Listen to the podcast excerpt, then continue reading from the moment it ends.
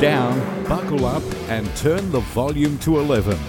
This is the Auto Action Rev Limiter with Auto Action's Bruce Williams and Paul Gover, and your host, Andrew Clarke. Hello and welcome to the Auto Action Rev Limiter on Melbourne's long weekend for horse race that I really just don't care about. In fact, 20 minutes into this recording, the race is on and we don't care. 24 vehicles with one horsepower each just doesn't really do it that much. Anyway, we had a Grand Prix in Brazil last weekend, a NASCAR finale in Phoenix, a six hour race in New Zealand, and another Secret Speed Series event at Eastern Creek. And as ever, there's supercars news and plenty of other action over the weekend. So let me bring in the rest of the Rev Limiter cohort Auto Action's Bruce Williams and Paul Gover. Welcome, gents. Bruce, how are you today? Um, I'm not too bad. It's the middle of the afternoon. I've uh, just t- knocked the top off a Frosty, just the about neck the first one. It's Melbourne Cup Day. Unfortunately for us uh, people in the media, it doesn't it doesn't uh, mean it's a rest. But uh, no, it's been a nice day. It's beautiful weather. It's all good. And importantly, PG, what have we got to do? Yep, here we go, Brucey. Happy, Happy birthday, to you. That's Happy enough. birthday to Birthday you, Bruce. Yeah, That's enough. there you go. And as I said, I've only had one beer, and it's. Uh, but anyway, that's all right. I'm in sunny Ballarat. I've had a lovely day. I've had uh, lunch, had a lovely lunch with my daughter, who celebrated a birthday a couple of days ago, and uh, I'm recording this from sunny Magpie, which is just out of Ballarat. For those people that know the area, it's sunny Magpie, overlooking Yeah, the what- Yarrawee Valley. Overlooking, Both of the people who know the area, Bruce. Not too many That's people know that. overlooking the Yarrawee Valley and the Magpie Primary School 2271, which is where I uh, served my penance when I was a little kid. But anyway, we, There you go. we, we're sidetracked. So, PG, how are you today? Yeah, I'm happy and smiling. I got up at four thirty this morning to drive to Sydney. Um, made it just in time to do the podcast, which was the reason for getting up early. Um, yes, I'm happy and smiling. I've had a good drive, nice day. Didn't get booked. Did you bring the Porsche down with the roof off? Uh, I didn't have the roof off because it was raining for half the way down, but I did drive the Porsche down. Uh, I decided, unlike you, Clarky, I, I wasn't going to go and battle an airline and uh, turn up the following day or miss Yes. flight, or even worse, get sit next to somebody like Bruce. So, uh, I prefer the uh, the highway route myself. By the time you stuff around, park your car, get to the airport an hour before the flight, stand around with a bunch of other smelly, obnoxious people, get held up. It's sometimes it's quicker to get in the car and drive, unless you're going to Perth, of course. Yes. Well, that's why we drive to Bathurst, isn't it? Because it's um it's about the same amount of time, and you get to do it with your own music. Anyway, is there any chance we're going to talk about motorsport? There is. I wanted to talk about the Highland Park six-hour race because it was on TV on Saturday, but not on Sunday. Very Oh, curious, I thought. What sort of a race was that, Andrew?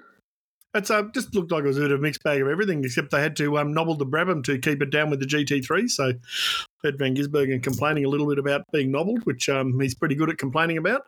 Um, but what a good looking track. Love the fact that the cars get airborne at one stage. It is a spectacular track, but um, the fact that it gets airborne and a couple of other things uh, might be the reason why it doesn't have any sort of serious FIA um, category. I would think it would have an impact. Yes. oh, an impact. I like that.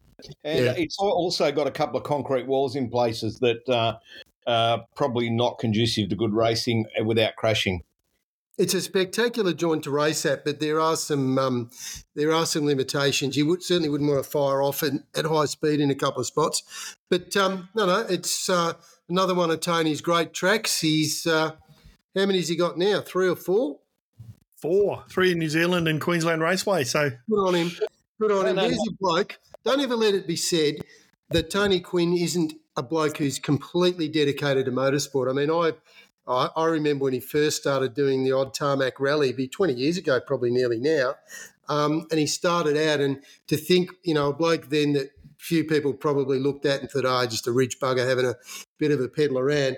The amount of money that that man's invested in motorsport around Australia and around the world is um, pretty impressive, and we probably owe him a, a bit of a debt to a certain degree, I think. I think absolutely we do. And uh, very clever man. His saving of Darrell Lea chocolates was a great thing for Australia, I think. So, along with VIP pet foods. But anyway, not to um, piss in Tony Quinn's pocket too much. But uh, yeah, I just thought it was interesting that it was on Saturday, but not the actual race part of the day. So, very curious. Some um, deal must have been cut somewhere to make that one happen. No, it was probably a timing problem with the three hours out of New Zealand when you think about it. Um, yeah. yeah. But we I mean, yeah. we don't. The secret event. Did anybody know it was happening? I, no. A friend of mine bumped into it on Channel 7, number two. He was going around the grounds and went, Oh, look, there's a replay. But oh, oh hang on, this is live. was, it, was it actually on live TV, was it? Yeah, yeah, it was on. How embarrassing! How embarrassing for me that I didn't know that. Well, then, no, how embarrassing for the sport that they didn't actually tell anybody. Well, they've. I, I don't want to throw anybody under the bus, but I'm going to. Um, the wheels have fallen off the, that whole organisation as far as their media output. There used to be a bloke by the name of Grant Rowley tied up with it who he, he, he used to annoy the crap out of me because there was so many media releases about every single person that had put a valve cap on a tyre or in a wheel that was competing in an event. And God bless his little cotton socks. I mean, average sort of stuff, but at least you knew something was going on purely because you were bombarded by by information. But um, yep. yeah, I think they tried to keep it a secret. I think, I, I, mean, I know that we knew it was on. We gave it a little bit of a preview in the in the issue of the magazine. But this is a round of a world championship, an FIA world championship, mm. I believe, and nobody knew it was on. And if I'm not the only one that didn't know about it, the spectators that weren't there obviously didn't know either. Well, at one point they they they made the, the fatal mistake in the TV of panning across to the grandstand and there were two people in the shot. And then the next time they panned across, they'd gone. so I'm, I'll, oh, call me critical, whatever. But the fact is, there's some fantastic motorsport goes on in this country.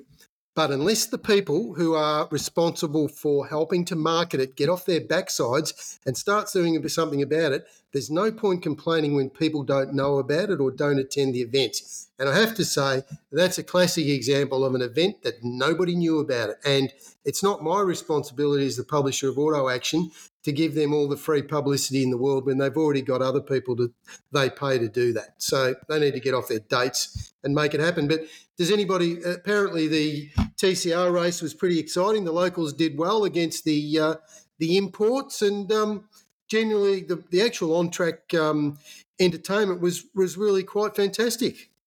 Yeah, I talked to I talked to Will Brown. Uh, it was one of the phone calls on the way down today, um, and he was quite. He said he had a great time, but he he also said he thinks that maybe supercars should take on the the TCR uh, contact rules. I said, "What are they?" And he said, "Well, basically, if you don't like a bloke, you run him off the road."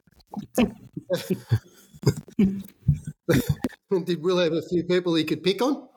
Uh, no, he got picked on a bit as well. But he said they at the drivers' briefing, he said, "Now, are we going with the Australian rules? You know, and catching?" but no, no, no. And they went, "Yep, absolutely Australian rules." Said first corner, first lap. Here's a bloke going into the left hander at the end of the straight at at uh, SMP uh, with about a half a turn of right lock on, uh, and it was basically because there was a bloke along. Last time I saw anybody doing that was Jason Bargwanna in a supercar. And hopefully he kept his foot buried and a little little tacker straightened itself out. But the racing was quite good. They had Trans Am there. that was quite all right. It was, you know, blah, blah, blah. But again, secret surface. And you wouldn't know it, but there's another event on this weekend. I hope that Supercheap, our, our good friends at Supercheap, have uh, are getting their money's worth because um, uh, there is another event on at Bathurst this weekend. Not that anybody would know about it. Yeah. No, we wouldn't, but um, except that I put it in my calendar at the start of the year to say that Bathurst International this weekend. Um, so, yeah, so the TCRs will give another roll out there. It'll be interesting to see how they go there and uh, what sort I, of. I want to know if, the, uh, if they're going to go with the, uh, the, the, WWE rules up there, because if they do, they'll be riding some cars off. there won't be anybody left for the final race. Yeah, exactly. Anyway, yeah. it's a great shame because I think the um, the punters would probably enjoy the spectacle. There's no there's no shortage of cars. They had good solid fields. Um, it, again, it's just embarrassing that it's a secret. And it is, um, isn't it? if they're going to keep doing it that way, then they've got nothing to do. They've got no complaints to be made about um, the fact that the competitors can't get sponsors and that they're, they're dropping off because they don't tell people about it. We can't do anything about telling people either. And speaking of sponsors, we're going to take a quick break and hear from our sponsor, AC Delco. It's our very, very good friends at AC Delco, I believe, Andrew. They are, yes. I was standing with them watching their um, watching the Utes the other day up on the Gold Coast. And um, um, it's interesting. They've got they've got some competitive vehicles across the several categories. They've got a fantastic door slammer that um, made the finals, the first round of the National Drag Racing Championships at the Bend, and they've got a young Jared, a young uh, Jared Hughes, who's a front runner in the Toyota 86. They've got the uh, Borgie in the uh, the Utes, and they've got uh, what's those blokes from um, Brisbane? Triple something or other. They seem to yeah, some bloke named Van Van Giz something or other. yeah, Yeah. he seems to win a few races with the AC Delco logo. So they seem to back some good people. Anyway, back They to do. them. Hey, my name's Jared Hughes. I'm racing the AC Delco Toyota 86 in the 2023 TGR 86 series. Hey guys, Aaron Borg, driver of the AC Delco Isuzu D-Max in the Super Ute Series. Hey, I'm Broc Feeney, driving the number 88 Red Bull Ampol Racing Camaro, supported by AC Delco. Hi, Craig Lowndes here. We all trust in AC Delco, and so should you, because certainty starts here. Check out the full range of AC Delco all makes auto parts at acdelco.com.au. All right, welcome back to the Rev Limiter. We're going to tack on our favourite topic, supercars. And uh, I want to talk with her about an article in the Australian last week calling um, uh, V8 supercars, of course. They haven't modernised to supercars yet. Um, but it was a sort of article that had our great. Why do you think that they haven't taken the time, Andrew, to investigate the name of the actual category? Or is it still listed with ASIC as V8 supercars? Have we actually done a search? I think No, the ASIC. yeah, they definitely have changed the name. They've definitely the changed the name. No, the It- formal company name is V8 Supercars, um, Yeah. something or other, something or other. Um, so it is there. But, you know, at the end of the day, if you're doing a headline in your newspaper, I would have thought you'd just call it Supercars because that's what they are. But that said, I think the fans still think it's V8 Supercars. But anyway, this article had um, had our, uh, well, I won't call him necessarily a good friend, but it had our um, our acquaintance Peter Adderton salivating because it said Supercars is bleeding cash. And he said it wouldn't happen on his watch. So what we wanted to do was have a chat about what is the real story because Bruce has spoken to Barclay Nettlefold this morning. So got to be a bit of a Q&A here, Brucey. We'll fire a few things at you and um, we'll get in. PG, of course, spoke to Bruce, uh, sorry, broke to Bruce, spoke to Barks up on the Gold Coast last week. Yep. So we probably got it all going. So let's go. What is the real story? This hard-hitting news story to me folded into a PR statement for the Shahin. So what do we think on that side of it, guys? Well, from my point of view, it's an interesting story, and the fact that um, uh, I did have a conversation with Barclay. We we tried to talk about it last week when the story first floated, but Barclay was in um, New Zealand doing some business over there for both supercars and his own business. But um, the long and the short of it is that they released their figures, their audited figures. They're obliged to release all of those figures publicly. And the gentleman, one of the finance um, journalists for the Australian or the the um, that that part of the world. They uh, got onto it um, and highlighted a few of the uh, a few of the issues surrounding the business. Now, bear in mind, and for those of you that aren't interested, uh, it, it might be a bit boring, but supercars in that first 15 month period when uh, Race purchased it from supercars, they were the bidding, they were the winning bidder. Um, there were several bidders, as we know. Peter Adden and a consortium put a low ball bid in or a bid that didn't make it. There was a bid from um, the Australian Racing Group, which was not um, enough, and Race and Race and the ARG merged to join. And it was also another another competing bid from an overseas organisation, which we now believe was Fantech. It's never really been confirmed, but we believe it was Fantech, and that was the subject of an auto action exclusive story about a little over a year ago. Anyway, long story short, in the first 15 months, their numbers said that they turned over $112.5 million. Now, if you think about it, that's quite a lot of money. It's a pretty substantial business. And um, at the end of that 15 month, they, uh, they booked a loss of $2.7 million, which, according to some people, is an absolute disaster. But uh, I'm not sure that that's the case. Uh, what do you think, guys? It's two percent, and it's an investment phase, and lots of things change. And I'll bet the bill for uh, the Gen three program is probably more than two point seven million dollars. So when you look at it that way, uh, they it's not a it's definitely not a disaster, is it, Bruce? No, it's not. I mean, if you spent um, if you spent ten million dollars on buying a twenty-five or thirty-year-old house, um, you'd have to, and you wanted to live in it, and you wanted to be nice, and you wanted to be grand and modern, and you wanted to do it. And given that the previous owners hadn't put any paint on the walls, or changed the carpet, or the curtains, or any of those sort of things, you'd easily blow a couple of hundred grand. So if you look at this from an investment point of view, two point seven million dollars, um, it's a lot of money.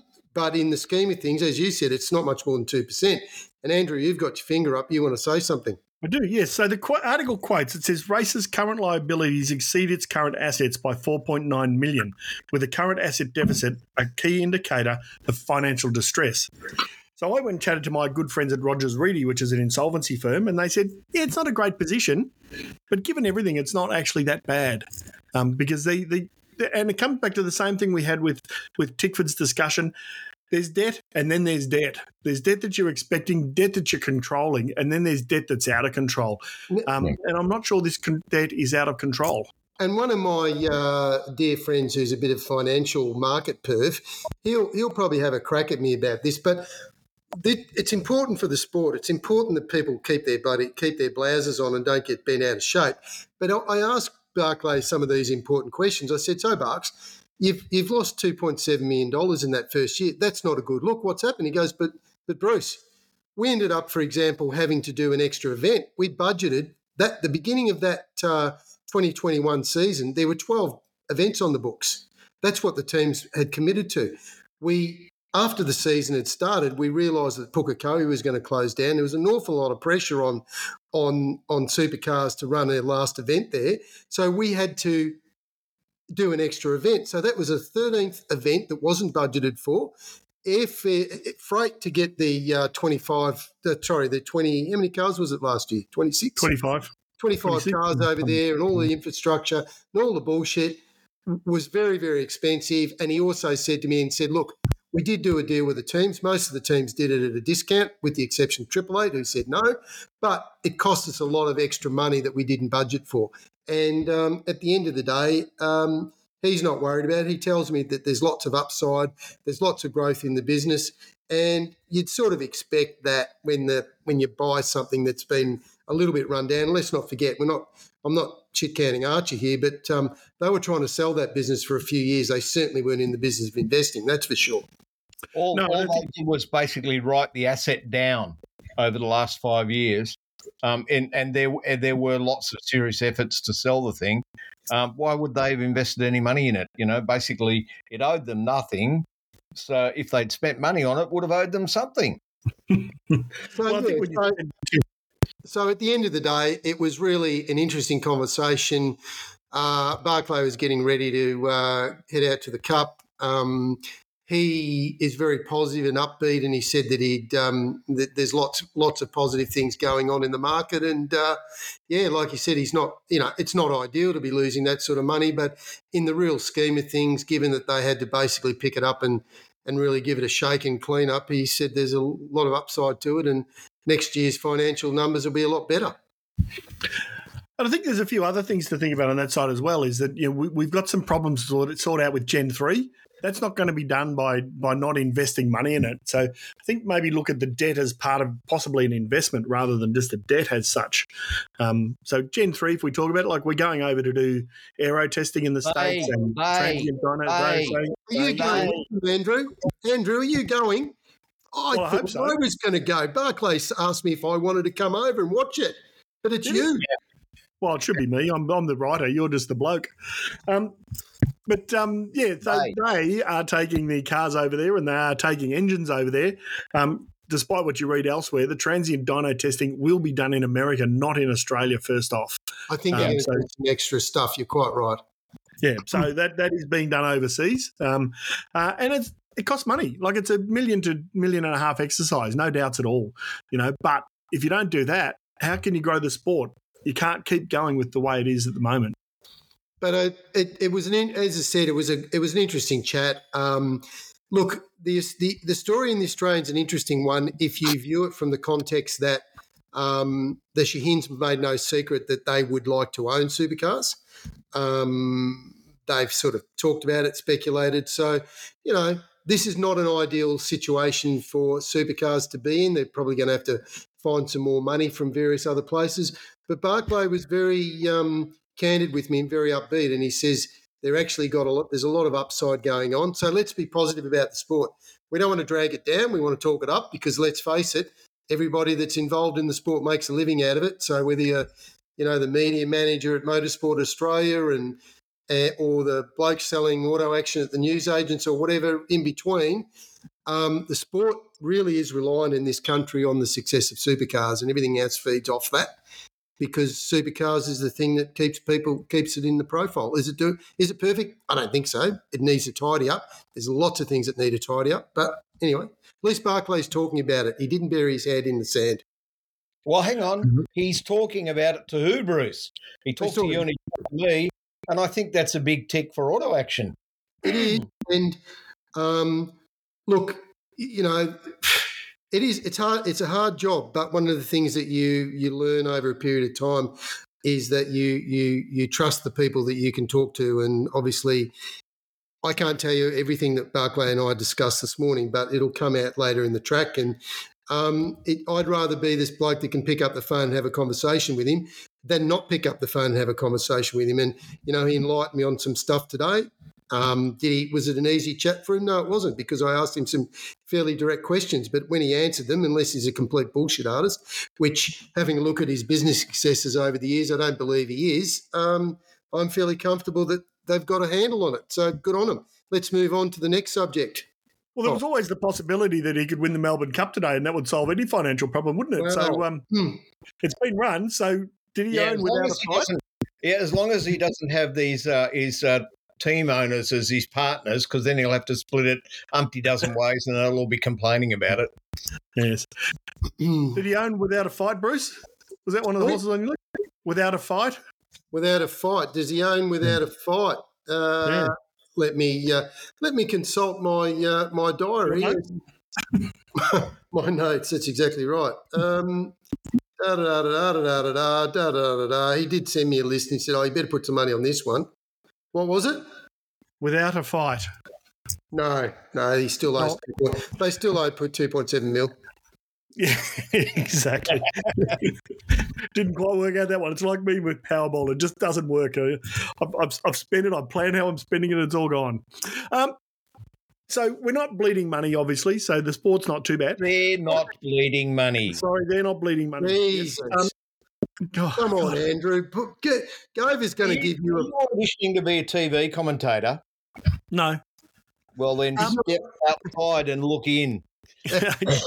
Growing the revenue. Andrew would barely qualify to be a radio commentator. I, on the other hand, could get away with it.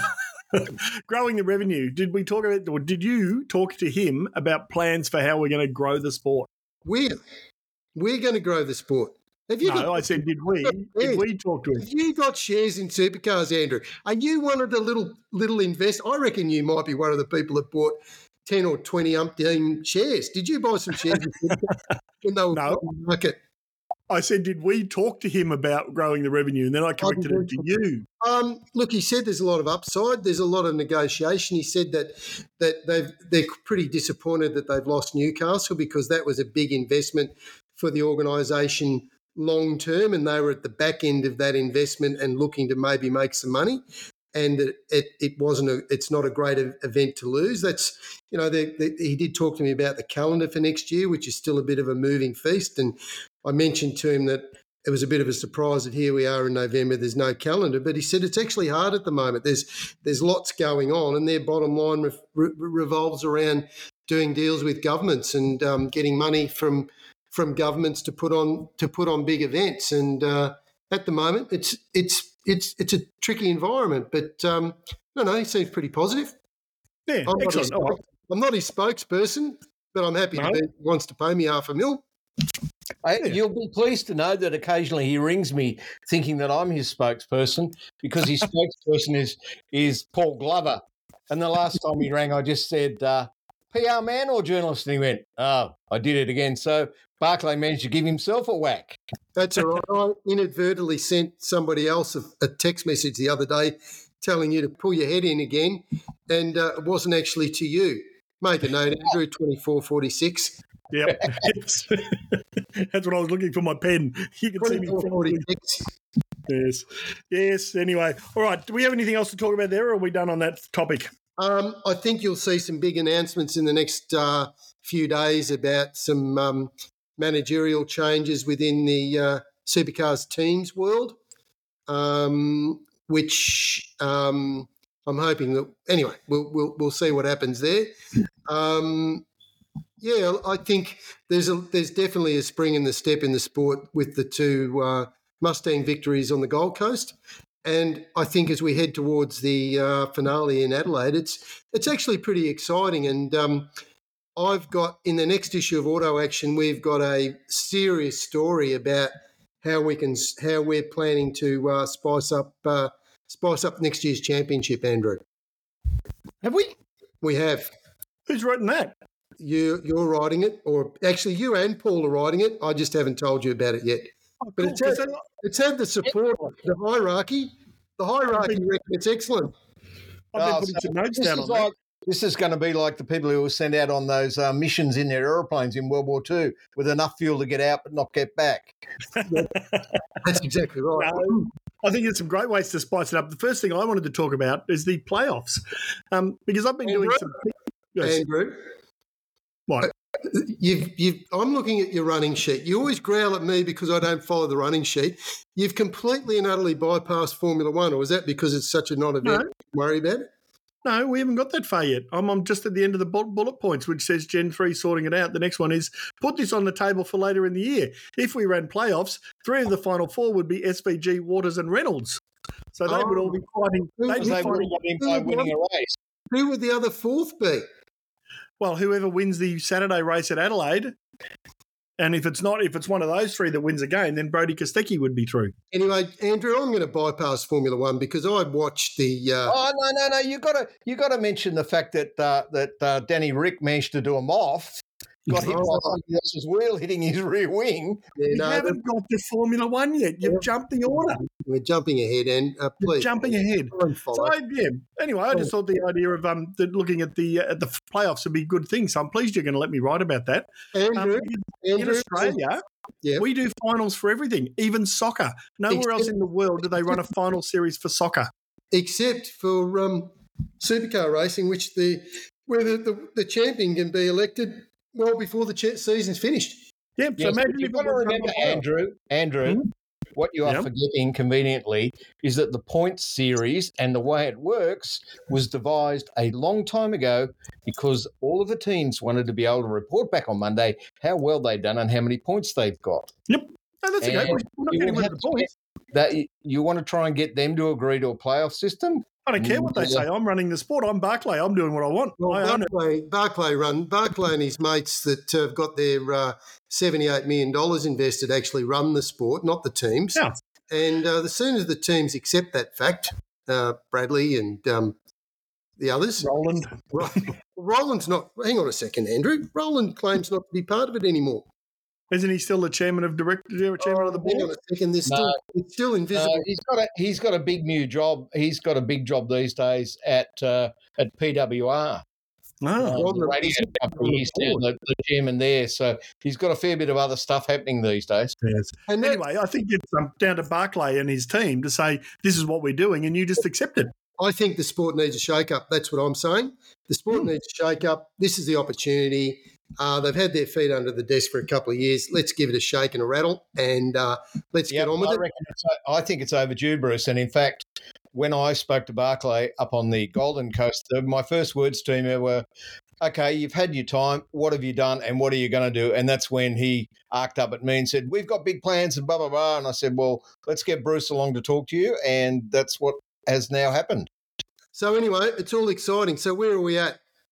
Um, the uh, the last thing I wanted to touch on supercars before we get on to Formula One was um, the pit garages moving around next year. Apparently, um, Jamie Whincup doesn't think supercars drivers are intelligent enough to know where their pit garages move Well, to. Andrew, I'm on board with him on that one. I think that um, whoever wins this year's championship, and let's not forget, this is probably one of the most re- contested championships in recent years. Whoever wins this championships deserves to have that position at the end of the pit lane.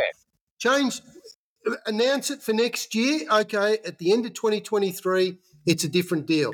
But when um, when uh, when when Betty and um, Baz signed saddled up at the start of this year, they wanted to earn those two garages at the end of pit lane, not one you know from because someone runs into the back of them at the start of the race and end up down the back. So stuff stick that up your backside. Whoever wins this year's championship deserves that spot. And and uh, Andrew's probably going to say, "Oh, it moves around all the time in NASCAR." Yeah, well, they've got one pit stall. They don't even have garages. But um, uh, let's not forget Formula One, right? They that's the system they use. I think it's a good system. It works for a whole lot of reasons, um, and I I wouldn't like to see them change it. I think it's too much of a shake up without with no for no. Where's the gain? There is no gain. And let me tell you, if it confuses the punters, which it will do, it's not a good thing. I don't think it'll confuse the punters in the slightest. But remember, Formula One actually goes the other way. The team that wins gets the worst pit spot. Uh, you might think it's the worst. You might they think it's the the worst money. pit spot, but let me tell you, every year when you walk into the uh, Melbourne Grand Prix at Albert Park, the first garage on the right is for the Winners. team that won the championship. Yeah. There you go. Anyway, I think it's um, Hang on, hang on. And at the end of the but but Andrew, Red Bull is at the end of the pit lane. Same as the championship in supercars is at the end of the pit lane. They're both in the same spot. oh, I'm not so sure about that. Oh, Well, they are. Andrew, Andrew, you need a haircut, mate. Seriously. and when you when you're at the hairdressing salon, that big thing in front of you, you need to stare deeply into it and have a damn good look at yourself. But because the last time I looked, the, the Formula One, the pit bay for Red Bull was closest to the pit exit to the to the Grand Prix Club, which is at the far end of the pit entry. Yeah. Anyway, there it Which is. Whoever wins this championship, and I say this with all sincerity, whether it's Shane Van Gisbergen or Brodie Kostecki, they have done an, an awesome job because they're the, they are two top teams. They're the two best drivers out there. That was proven at the Gold Coast, and they deserve that spot. And end of story. Bullshit. The rest of it, moving the pit stalls around is just a bit of fluff and bubble. It's bullshit. It's fairy floss.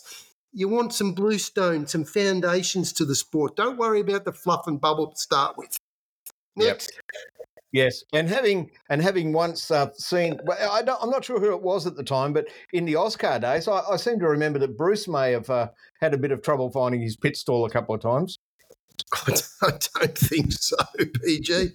Unless it was an over exuberance, I missed the brake pedal, but I don't think I ever missed yeah, yeah, yeah. All right. Um, anything else we want to do on supercars before we move on to Formula One? Well, I want to know what you, what what what's the chat after Surfers Paradise? And people is I, I get the vibe that there are Ford people out there that have have lost the chip off their shoulder and they're starting to maybe feel a little bit better about it.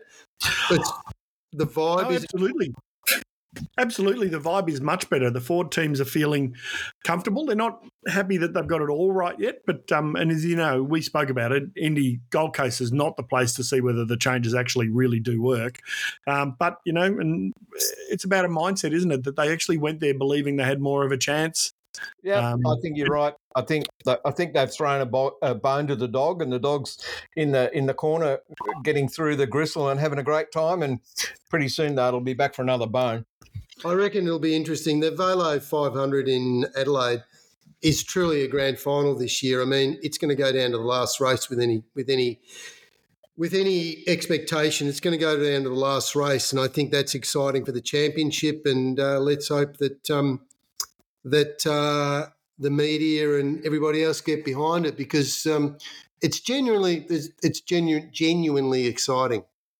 Yeah, I'm not so convinced it will go to the last race. I think Brodie could have it wrapped up on the Saturday. There you go. There's my You reckon tip. he's going to win it? If what happens Yeah. if he wins the first race on Saturday? Is that it? It's all Um, over.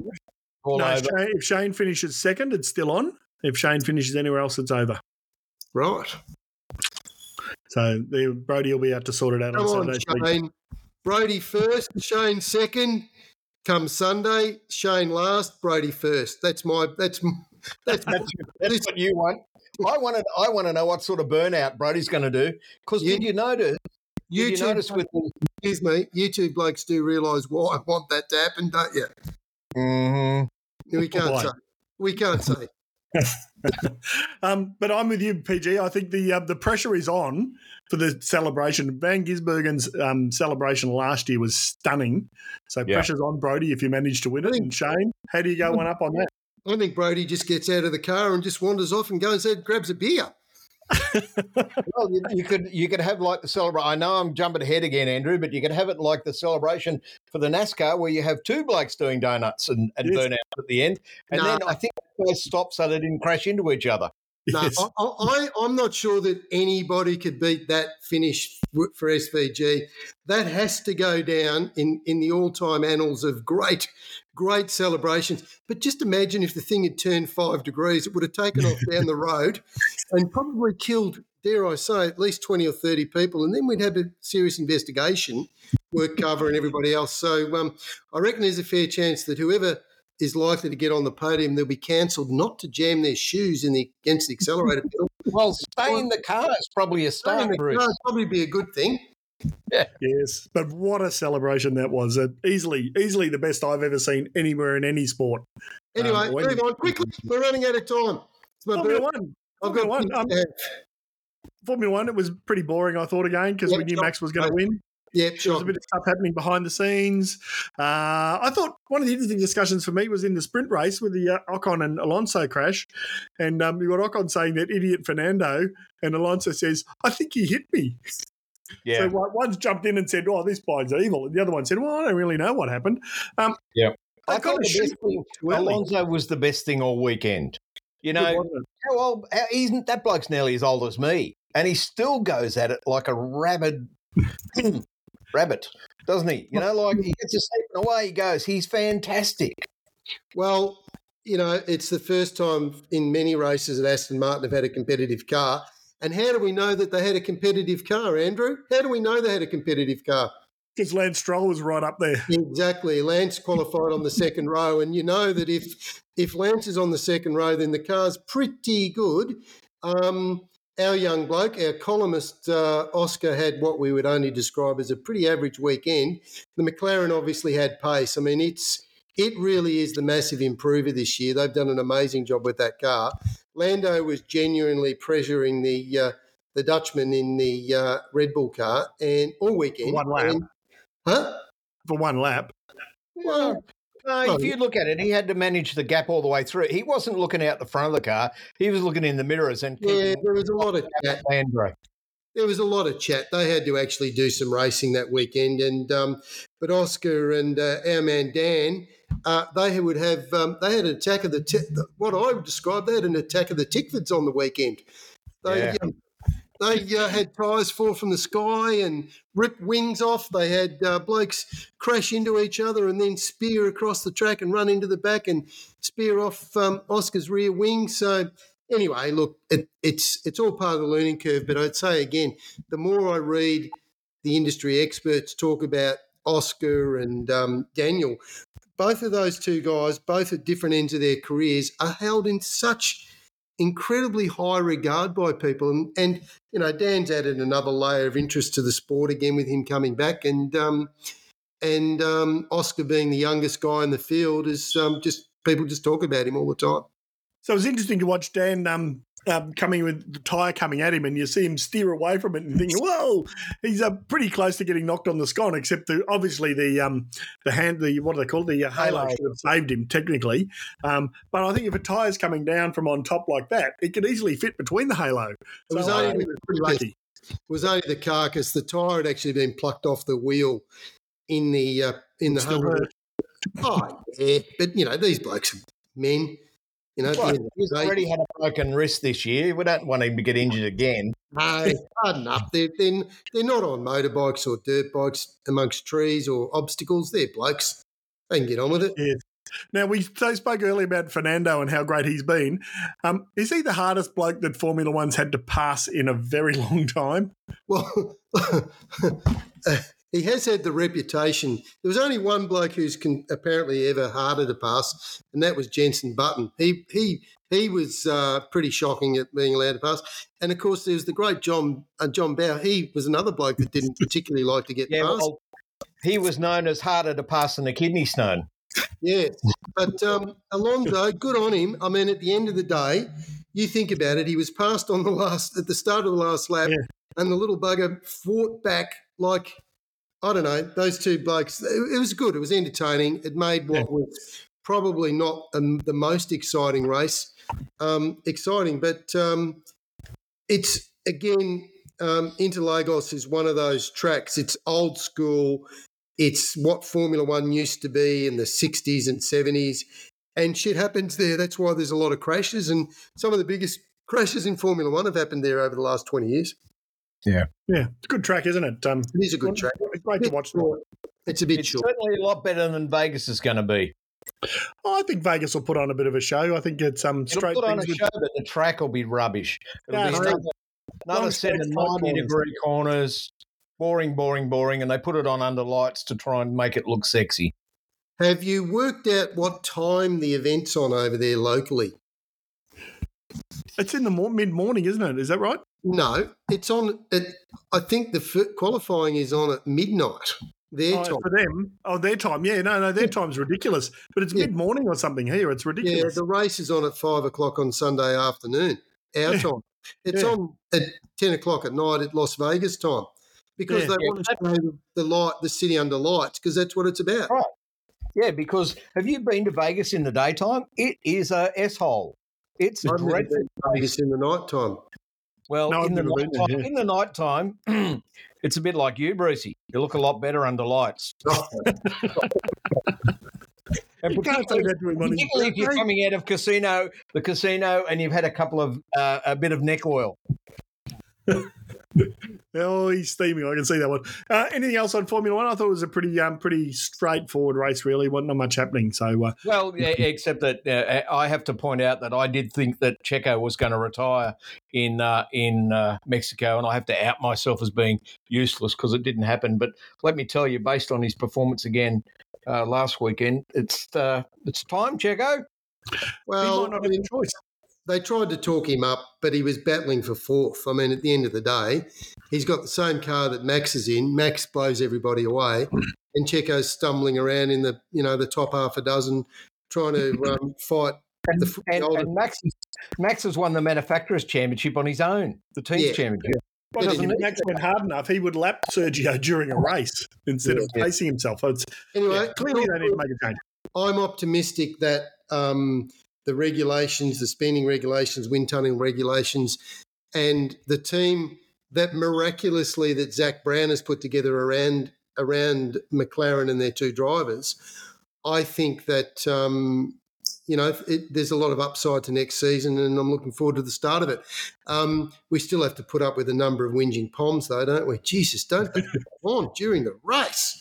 God Almighty! You know what it should? You know what I'd love? Why don't they just hook up a phone directly between George and Lewis, and and I know Lewis would drive along and da da da, and in the end you'd hear Lewis say, "For f- sake." George, if you if you're good enough to pass me, mate, come on, get on with it. But stop whinging. At least we didn't have to listen to Lando whinge this time. No, no, it was good. We need, we need, we need I our reckon- back out I there front reckon and get that him the on. windjometer will be happening next year. When Piastri starts to pants him next year, the windjometer is going to go off the scale. Yep. All righty. right. And of course, you can read in, uh, you can go on to the Auto Action website, of course, and read Oscar's latest uh, column on there in its Does he entirety. talk about whinging bombs? Oh, no, he's, he's a team player. That's one of the reasons why they've signed him for a longer deal. Andrea Seidl thinks that, um, No, no, no, he's not there anymore. sorry, Stella. um, Stella. Stella, they, they love him because he's a team player. No whinging, no complaining, just gets on with the job. All right, we're going to start getting into the tail end of this podcast now. So Right. NASCAR, Yep. NASCAR. How good was that track? That dog leg where they fan out and go five and six That and is seven just rubbish. Talk about track No. limits. God almighty. I don't believe there should be track limits. Let them go. Track limits, No. concrete concrete wall, pit lane, grass, whatever. Who cares? Just let them race. If they wear their tyres out or hit the concrete or get a puncture, stop whinging about it. If they don't want them to go there, put a concrete wall up. That's simple. track limits, bullshit. It's the bit anyway. that they can drive on. I'm with you. I thought it looked spectacular. It was fantastic.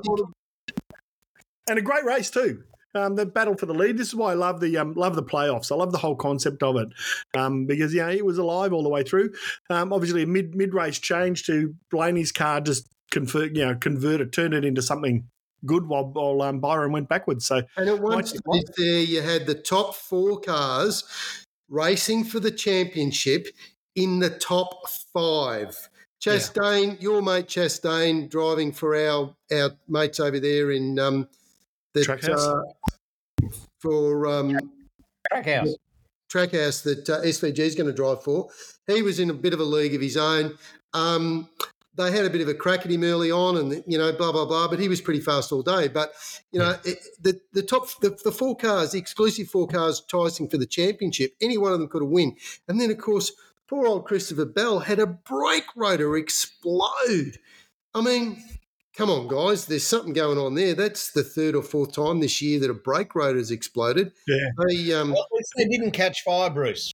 well, it, it's not the point. That's got to be the most dangerous, scary thing that a driver can have, a brake Yeah. rotor. And it didn't come. It didn't come without warning because Bally was on the on the Eau de Cologne, um, having a whinge saying there's something wrong with the brakes, you know. And they've said to him early on, they said, "Mate, we've pulled all the ducks out. You've got everything you're going to get. Um, you're going to have to nurse it." Bang, and he's lucky he only hit the wall and didn't take anybody else out.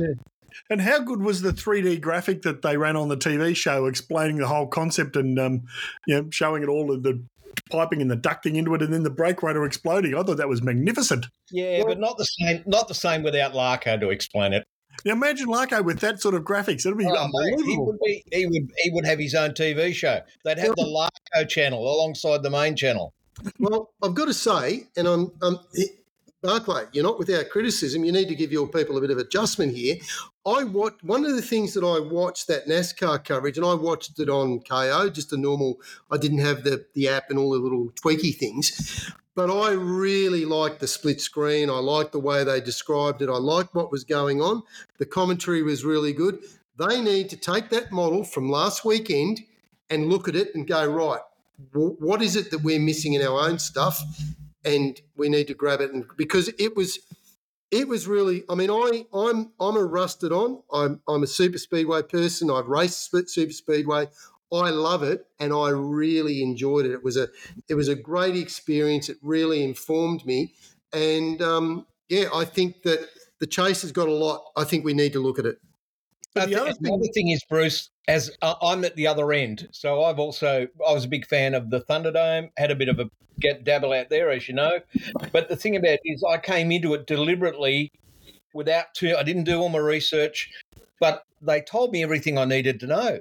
Went through all the how it was going to work. The, it, it was a very very comprehensive thing, but also they moved their commentary around all the time. They had different people doing different things, which kept it fresh right the way through.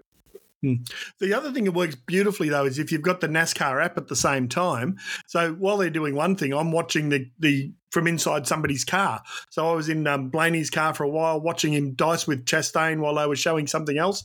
So I could keep an eye on the championship battle while they were showing other things on the TV. The other thing you can do in America that we I don't think we could do here was you can listen to the radio of any of any car that you choose. Yeah, that's right. Yeah, via the you app. eavesdrop all the time. yeah. And, and Although I get a bit sick of inside, inside, inside, inside. Yeah.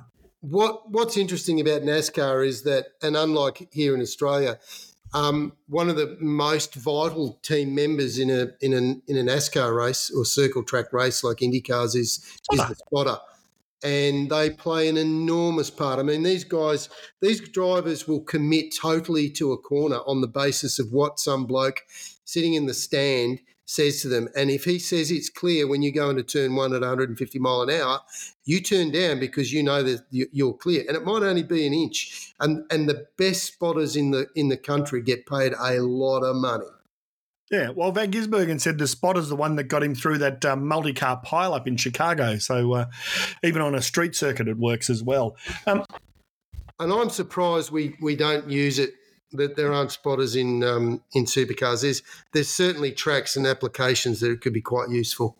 Yeah. Yeah. Well, anyway, one of the changes coming. Now, Blaney said he studied the SMT data leading into the race. Um, he watched all of the teams, all the cars. He did a whole lot of stuff. This is the data that Mark Rushbrook's been asking for to come into supercars. Um, and I think there's a possibility that we might see something like that soon. You have, do you have to be an expert to understand it? No, not really. i have watched it in action. You can stand there and um, see the data trace from everybody. You can see their steering wheel inputs. You can all, all live, everything live, yeah, and everybody and, has access to everybody's. That's on the NASCAR program. As a viewer, you can see that as well. Yeah. But what again? And we don't want to go on to do too much about it. But it was it was really interesting. I was fully engaged, and the two guys in the end, or the three guys still in the end, they finished. I think second, third, and fourth, or second, third, and yep. fifth in the championship, these guys were still bumping and pushing and running into each other with 10 laps to go and and Blaney was still trying to take the win of the race. These guys raced to the death.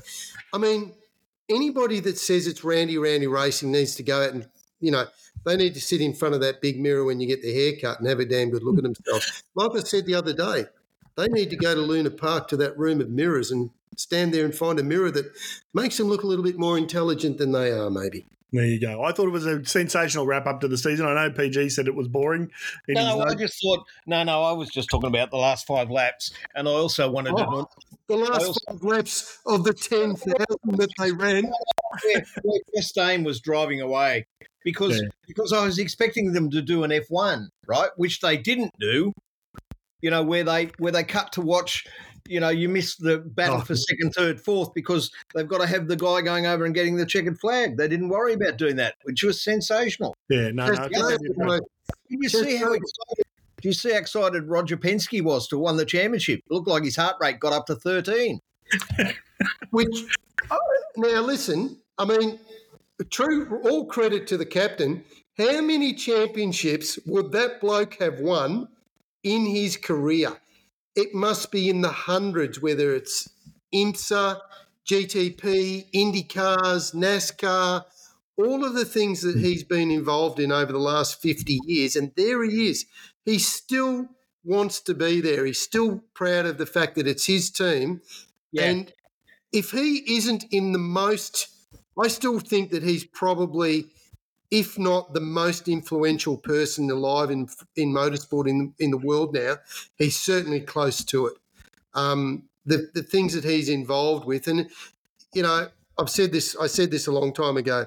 It's such a shame that Roger didn't decide to stick around in Formula One because the Penske name in F1 would be would be potentially legendary these days. But you know, let's not forget this is back to back championships for Penske in NASCAR too. Yes, and interestingly, um, Ford in the middle of the season was nowhere. They were uh, no chance of winning anything, and they've won that and the Xfinity. So, uh, just shows you if you fiddle around, you can get the get it right, as we're seeing with supercars and well, last that's weekend. The chase. That's the championship chase. You get, you get to the chase, and if you're the final four, you've got a one in four chance of winning the championship. And it, what's remarkable about it is, what I'm really impressed by is it's very, very rare that one of those four that that none of those four cars are duds. They're all they all seem to be. I mean, they get there on merit. They're the they're the they're the informed teams. They're the informed drivers, the informed cars, and they get there and they fight it out, and and it's fantastic. Yeah. So anyway, so Ford won all three NASCAR titles, which is interesting. Um, I think that's enough for us this week. We're going to um, shut shut it down. Um, yep, make it the, um, when I accidentally slipped that word in that we're not allowed to mention anymore. Which word? That word, you know, that word. Oh, the one that I have to beep? Yeah, the F word. No, you don't need to beep it, Andrew. You just need to take it out. There's no need for beeping. no, we, we, we, we, haven't called anybody that what those words again, have we? You've been behaving a little bit lately, Bruce. I don't know what's gone on. So maybe uh, it's still in the afternoon because we're recording in the afternoon, not the evening. Um, so this weekend we've got the um, Bathurst International. Next weekend we've got the. This is a community service announcement, isn't it, Andrew? For those is. people that are listening now, there is a motorsport event on this weekend at Bathurst, and if you didn't know about it, it's actually on. And I dare say you won't have to reserve any tickets. I think if you wander up to the gate, you'll probably get a start. And in fact, if you wander around the streets of Bathurst, there'll probably be someone handing tickets out for for free. So get along Yes. there. I wanted to contrast that with the um, ARC round in Canberra next week, who happens to be sending us press releases and getting coverage on the website. So uh, Oh well, pretty easy. They're very, Pretty very easy. good. They're very, very good people down there in uh, that run that rally of Canberra. And again, and again, of course, it's the uh, final round of the Australian Rally Championship, or should I say, the final round of the the Bates Toyota Australia Championship, because I'm sure it's one of them that's going to win it. The um, championship with as poor old PG's ducking for cover because it'll be one of the uh, one of the Bates brothers, sisters, clan that'll give him a clip. Yeah, Um, won't you? Won't you look silly if uh, if the other one, Zach Bates, starts to pop up a bit more in supercars in the next couple of years? It'll be like you- orange, won't it? He's got a little bit of popping up to do. Let's face Yes. it. Um, and uh, and it is, of course, the championship with the world's biggest trophy. The Bendix Trophy, winning the Indy the uh, Indy 500, is only marginally larger than the, Borg tro- Warner. the Borg Warner, Warner. Did I say Bendix? Bendix was for. Um, Bendix is the uh, trophy they used to award for the F the uh, air for air races back in the uh, 30s. In fact, the Supermarine, the uh, aeroplane that uh, that uh, the development for the Spitfire came from, was one of the one of the early winners of the Bendix Trophy, I think, from memory. Just to change the subject a little bit. You are correct. It was a fle- it was a seaplane, as I remember as well. That's exactly right. It was a it was a it was a it was a race for for seaplanes. Yeah, great. Let's move on. Hey, it's Anyway, that's it, guys. Um, thanks for your time. We'll chat again next week. We'll um, work on the uh, Barclay story for the website and then for the print edition of the magazine next week. Bruce, um, yes. I'll get into that for you, and um, we'll talk next week. So, um, PG, thanks for your time. always good. You? Just as a matter of interest, you look like you're in some sort of a cheap motel at the moment, Paul. It is a very cheap motel. yeah, it's it's actually the free spare bedroom of my great friend uh, and and veteran uh, motorsport photographer Ray Berghouse, who's had sixty three appearances at Bathurst and only broke his uh, his duck last year because he had an appointment with somebody who was cutting him open. Otherwise, he would have had sixty four in a row. He had a choice. He could have had uh, 63 and a break, or he could have had 63 and stopped. So he decided to miss one, and he was back again this year. And I tell you what, for an old dinosaur, he's actually come back pretty good. He's got Well, that gnarly attitude again that he that he that he that he lost about eighteen months ago. He's actually Yeah. got a bit of viper back in him, hasn't he? Yeah, I'll tell you the other thing is he's an old bloke because he's he's over eighty, but uh, he's he's got into the technology and he, he's actually been listening to our podcast. He said it's pretty Well, a little um, a little cheerio from to Ray from um, Hornsby. Is it Hornsby he's at? good. Yeah, yeah, yeah. Uh, well, no, no, no, no. It's it's more exclusive than Hornsby, but I cannot disclose. Okay. to He did mention the, to me that he did mention to me that when he and his beautiful wife of fifty odd, sixty years or whatever, purchased the uh, property they live in now, some forty odd years ago, it was very much an outer suburb of Sydney and probably re- reasonably affordable. And he says now it's uh, it's an, almost an inner suburb of Sydney, worth an absolute fortune. That's Well, the right. upside is that uh, Berghouse gave me my first full time job in motorsport. So So we've got him to blame. you got him to blame. Is it? Thanks, Bergie. All all right. right. that's enough for us. I'll see you all later. Thanks, Bruce. Thanks, PG. Um, we'll talk soon. And uh, peace to all. That was the Auto Action Rev Limiter. We'd love you to subscribe and like our podcast and leave some comments. You never know when we're giving something away or we'll use your thoughts to guide the show. And don't forget to get your copy of Auto Action, the digital version. It's out every second Wednesday night, and the print version is available on Thursday wherever you buy your magazines. Thanks for listening, and thanks for understanding.